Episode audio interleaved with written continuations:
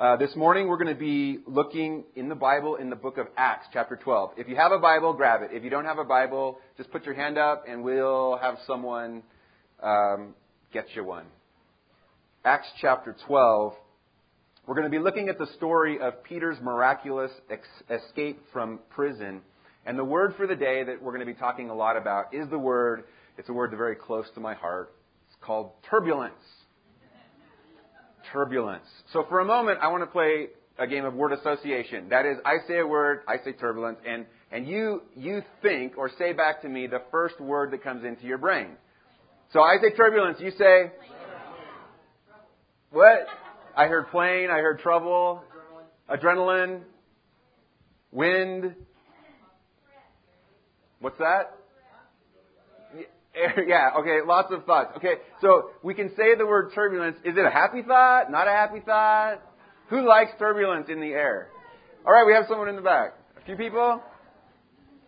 You know, because there's fun turbulence that's just like a little bumpy, and then there's not fun turbulence when you're actually getting pretty scared about it, if some of you have experienced that before.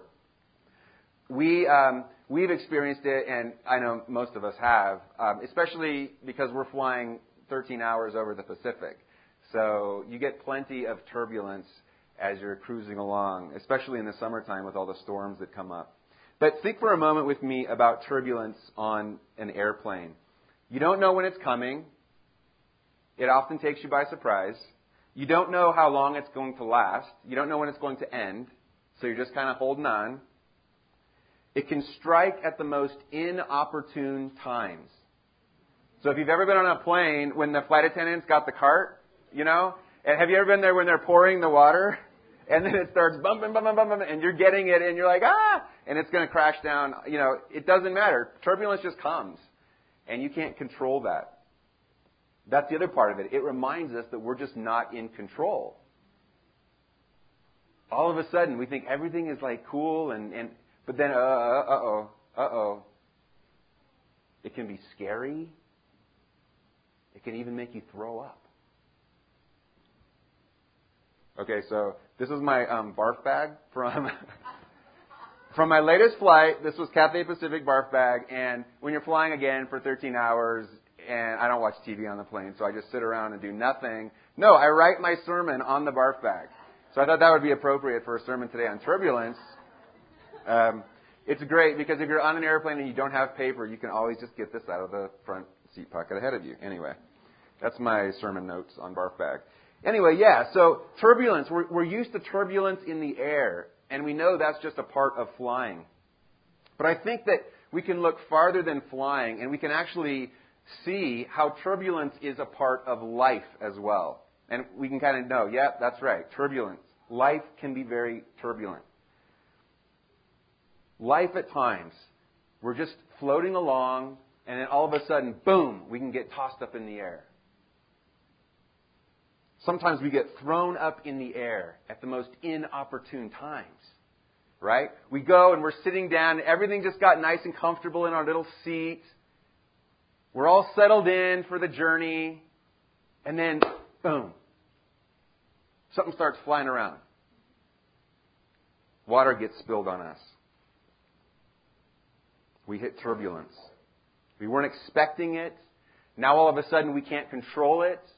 We didn't know it was coming. We don't know when it's going to end. And it might even make us throw up.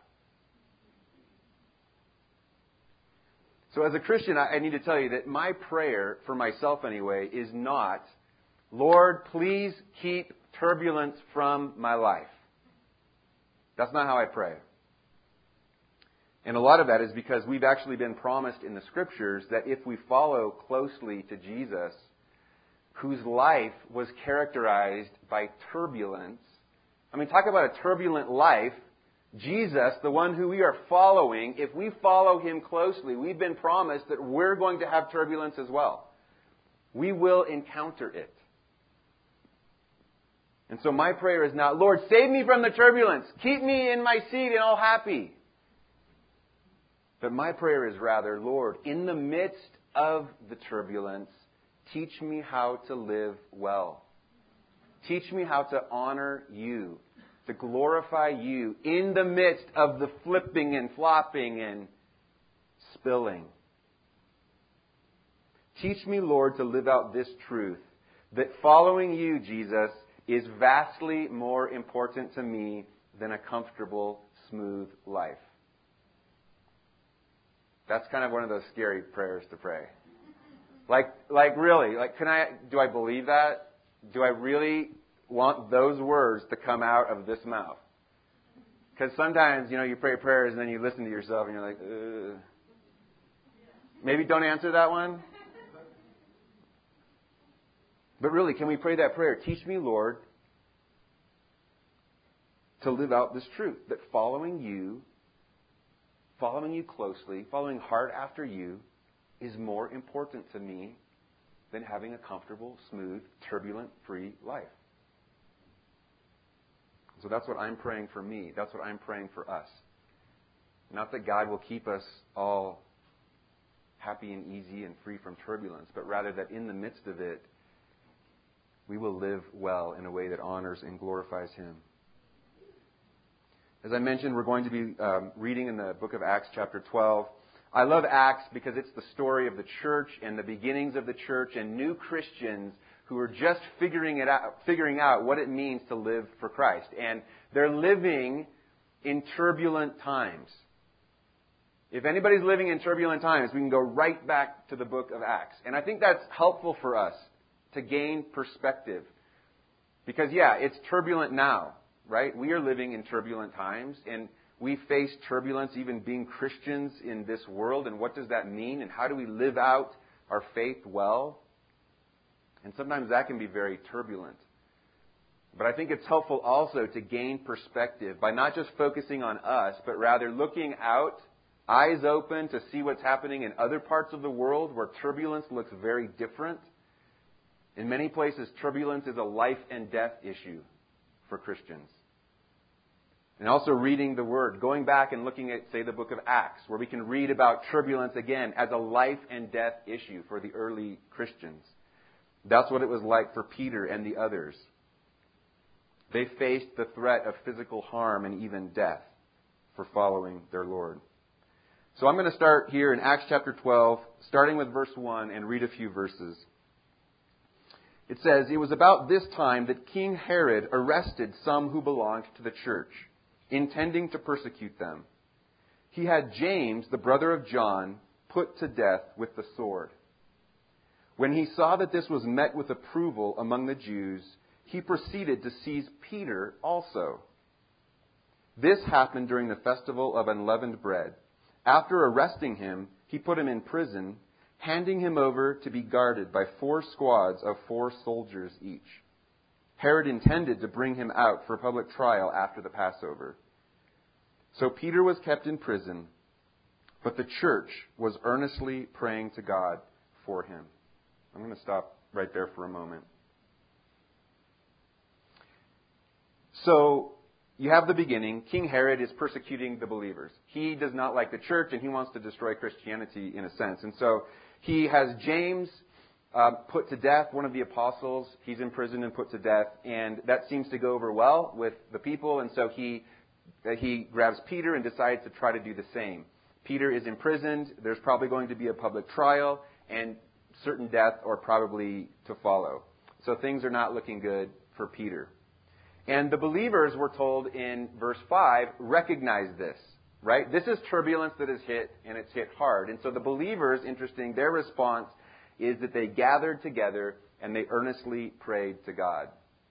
And we'll talk about that in a moment. But before we do, I'd like to highlight a little bit about what Peter has done right here. Not so much that he's ended up in prison, but rather to highlight the way that he and the others were living such that they ended up in prison. It was the way that they lived, the life that they lived. It wasn't an accidental life. It wasn't the kind of whatever happens, I'm just going to kind of go with the flow type of life. They were living purposefully. They were living courageously, fearless living in the face of great turbulence. And it's important to remember this. This was no accident that they ended up, that Peter particularly ended up in prison. And it didn't catch him by surprise. You know, like, oh, crud. I didn't know. I, I promise I'll stop talking about Jesus. Just let me go. That's not what he did. He knew full well where this was headed. I'm going to flip back a couple of chapters to chapter 5.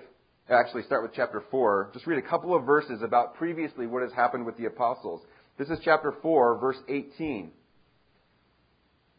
They're standing uh, before the religious leaders at the time. Then they, the religious leaders, called them in again and commanded them do not speak or teach at all in the name of Jesus.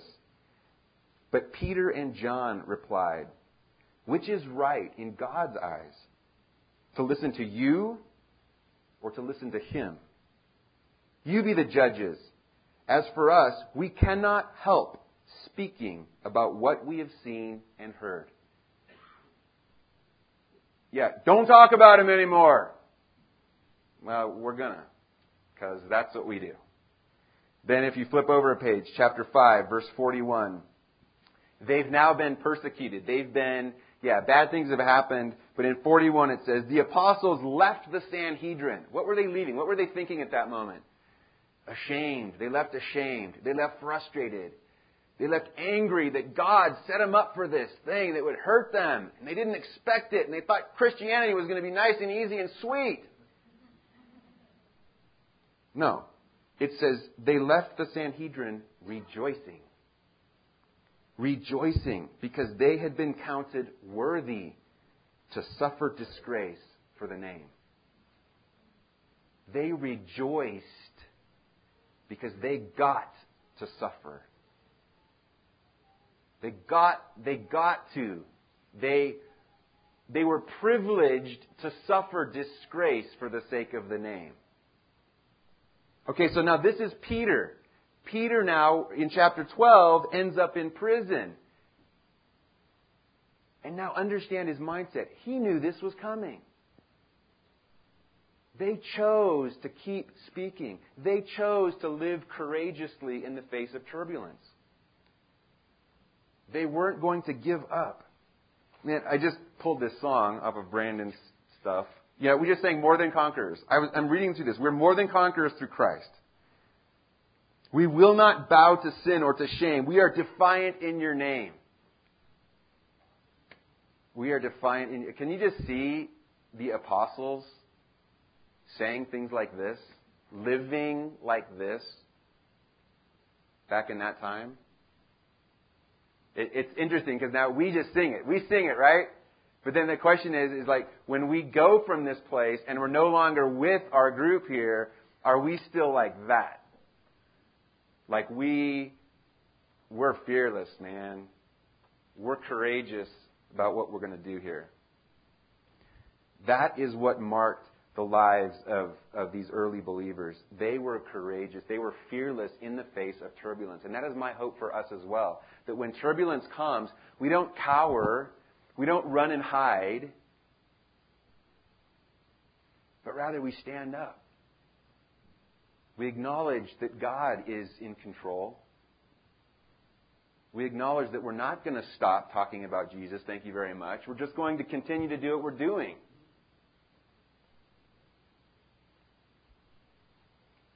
That is living well in the face of turbulence, fearlessly. I'm going to keep reading on. On from verse 5. So starting in chapter or verse 6 now. Peter's in prison. It says, The night before Herod was to bring him to trial, Peter was sleeping between two soldiers, bound with two chains, and sentries stood guard at the entrance. Suddenly, an angel of the Lord appeared, and a light shone in the cell. He struck Peter on the side and woke him up. Can you imagine that? Getting hit by an angel. Get up! Was he a deep sleeper? How does that go? Did Peter hit back?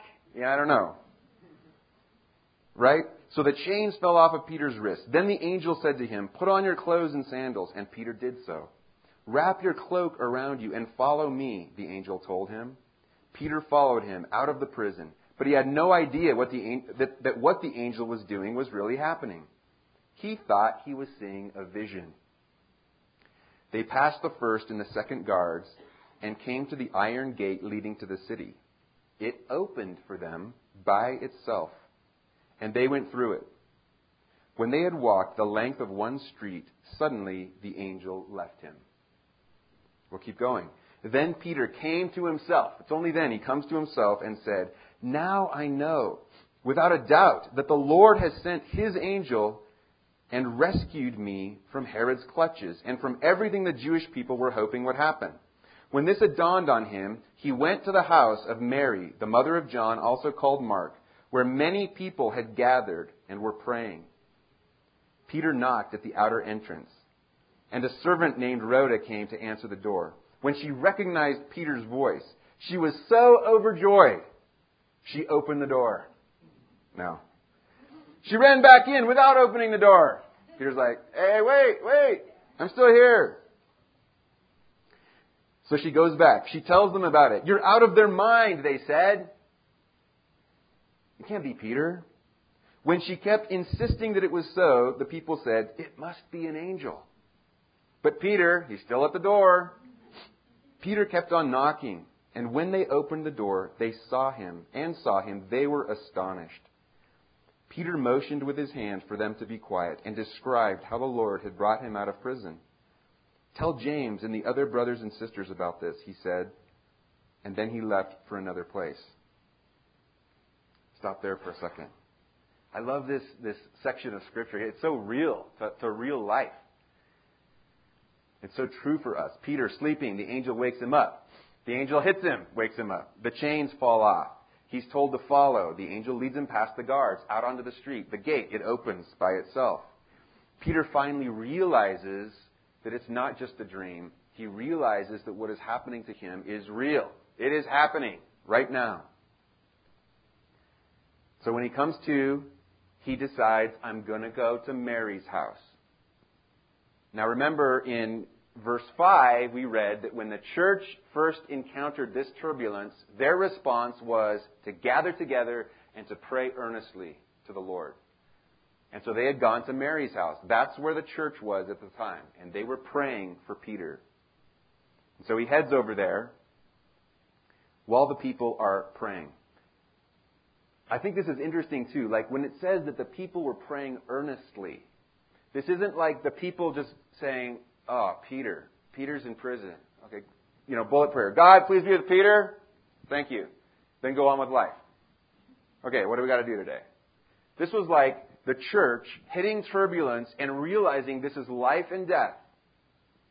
And their response is to drop everything and say, let's get together. Number one, it's interesting, they got together.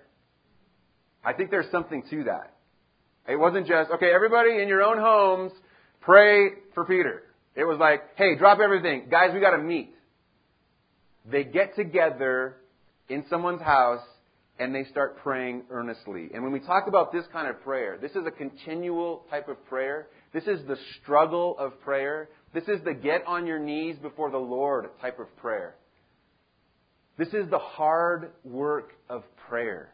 I know that sounds weird sometimes to talk about prayer as hard work, but sometimes that's exactly what it is.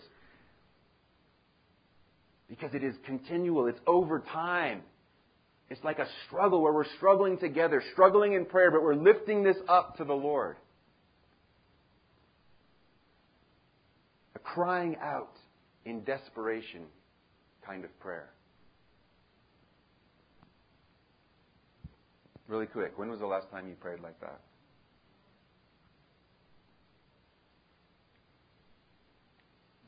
When was the last time you came together with others in the body and you prayed like that?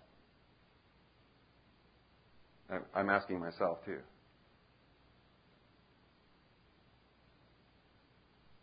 When you hit turbulence, is your reaction to do this, to bring it before the Lord, or is the reaction to just freak out or run around and, oh my gosh, what am I going to do? I'm, again, me. My reaction is so often freak out instead of stop. Get on your knees, get with others, pray. So Peter knocks at the door. Rhoda looks out. I just love this. She's so excited. She forgets to open it. Runs back in. Wait, I'm still here. And then she tells the others, and it, again, so interesting, the response of the others. They are, okay, they're struggling in prayer for Peter. And when they are told, Peter's at the door, their response is not, woohoo, let's go get him. It's, nah, you're wrong. It can't be Peter. Why not? He's in jail. That's why we're praying. Wait, wait a sec. We're praying. I don't know what they were praying. Were they, were they praying that he'd be freed? Probably that was part of it. But it's this doubt. Have you ever been there when you've been praying for something? This happens to me sometimes. I'm praying for something, and yet in this side of my head, or maybe this side, I'm thinking, this is never going to happen. I just don't see this happening. It's like that's the the lack of faith type of me pray. I don't know if that's ever happened to you, but but sometimes it's like, well, I wonder what would happen if God actually did this, like what I'm praying. And so the God did this is knocking at the door right now, and the people are like, can't be, can't be. But yeah, I mean, man, we just have to have so much grace for the people because we do it, number one. Number two, think for a second about what they just went through. Beginning of the chapter Herod went and took who? Wasn't Peter. He took James. What happened to James? James died. So we can presume, although it doesn't say right here, we can presume that when James was taken to prison, the people probably did the same thing. They probably went and they gathered together and they prayed. And what happened to James? He died. And this is a sermon for another day. But why did James die and Peter did not? I'm sure the people prayed. It wasn't, I'll tell you, I, I, we're not going to answer this. This is you go home and just let this sit in your brain for a while. That you have two believers and one of them is executed and the other is not. And the people pray for both. And we know in real life this is what happens. That's not today's sermon, so anyway, think about that. But yeah, so again, go back to the people, right? The people have just had the experience of praying for James and he's dead, and now they're praying for Peter, and then they get told, well, he's, he's at the door. And he's not at the door. He's probably going to die, just like James, right? So it's natural what they're feeling and the emotions. And yet, God intervenes at this very moment. God saves Peter out of this situation. So, my question let's go back to the praying. When we face turbulence, are we a people who get on our knees before the Lord? Pray expectantly. Where we pray expecting, eyes open, waiting to see what is God going to do? How is God going to answer? It's got to be humble. This thing has to be humble. You don't come before the Lord and be like, I want this. You've got to be humble about this, and yet we are expectant because we're going to wait. We're going to see how God is going to work. Living well in the face of turbulence is doing this, I believe. I believe it's praying expectantly, seriously, earnestly, on our knees, waiting to see how God is going to work. Man, I pray this would be our initial reaction, our response to turbulence. Gather the troops, get people together, let's go pray. That's living well in the face of turbulence. I'm going to keep reading. That's the first two. The last one is it's not only living fearlessly, it's not only praying expectantly, but it's also remembering that in the end, God wins. Just a, a couple of verses here in verse 18. Okay, so Peter has gone through all of this. He's left. It says, In the morning there was no small commotion. You can imagine among the soldiers as to what had become of Peter. After Herod had a thorough search made for him and did not find him, he cross examined the guards and ordered that they be executed. Uh, go back to the beginning. Remember, at the beginning, Peter's facing the threat of death. Someone's going to die. And yet, look at what happened right here. It wasn't Peter who died, it was the soldiers who were executed. Talk about flipping the script. Herod had his own plans. He had his own ideas of what he wanted to do. Yet Peter is the one who was set free. The guards are left to explain what happened, and they can't. And so Herod orders that the guards be executed. The plan was that Peter would take the fall, and yet it was his captors who ultimately paid the price.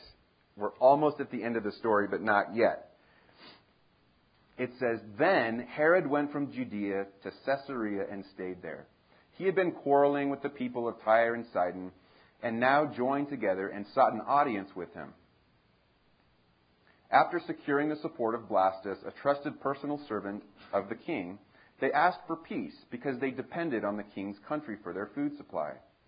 On the appointed day, Herod, wearing his royal robes, imagine this, the appointed day, Herod is wearing his royal robes. He sat on his throne and he delivered a public address to the people. Hear, hear. The people shouted, This is the voice of a God, not a man. Immediately, because Herod did not give praise to God, an angel of the Lord struck him down, and he was eaten by worms and died.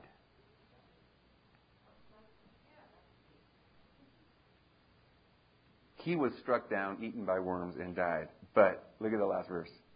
The word of God continued to spread and flourish.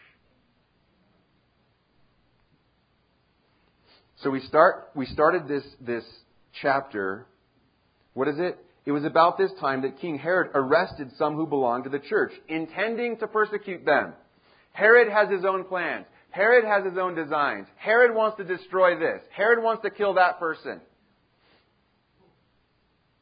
At the end of the story, Herod is dead. And yet the Word of God continues to spread and flourish. Man, if we could see what's happening on a big scale. Yes, on a small scale, we are struggling with life and we're struggling with turbulence that comes and throws our coke all over us, and we're struggling with relationships and and what do we do following Jesus in this world right now? And how do we do that well? There is that. And yet, at some point, to take a step back and to look big picture.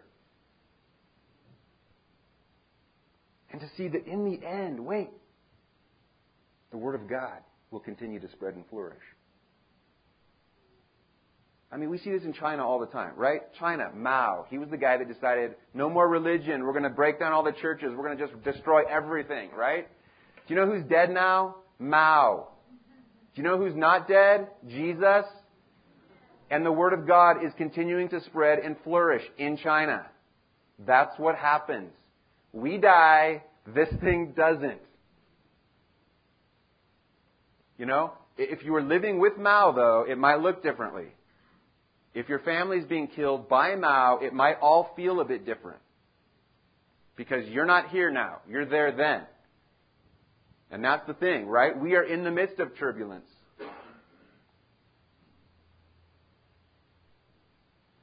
How do you explain to James's family that the Word of God is going to continue to spread and flourish? Right?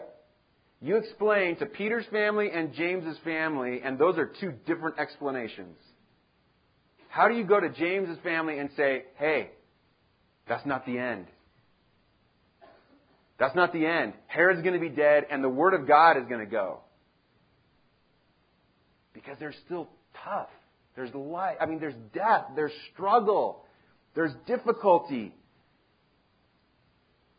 And yet, that we would be able to live kind of enveloped by this truth That God's grace, God's love, God's glory in the end will win the day. Not turbulence, not death, not sickness, not struggle. Those things will come. We know it.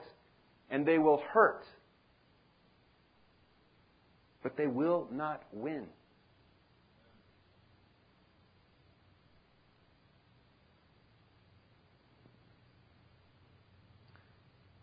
Man, I hope we can live that.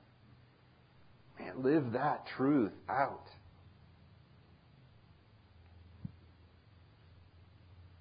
Living in the face of turbulence. Living fearlessly for the Lord. Praying expectantly when we encounter turbulence. And always remembering, in the end, God wins, and that changes everything. It changes everything. Let's pray.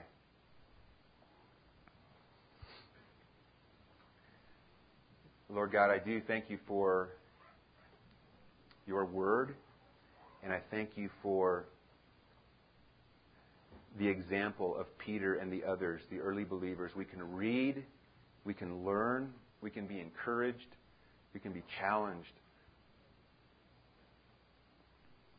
Lord, we love you and we thank you so much for your great love for us. God, our desire is to live fully for you. Our desire is to live completely for you, even in the midst of the turbulence that we face. We need your help. We need your grace and your strength. Lord, may you be glorified in our lives each and every day. May our lives be marked by this truth that your glory, your love, your grace will win the day.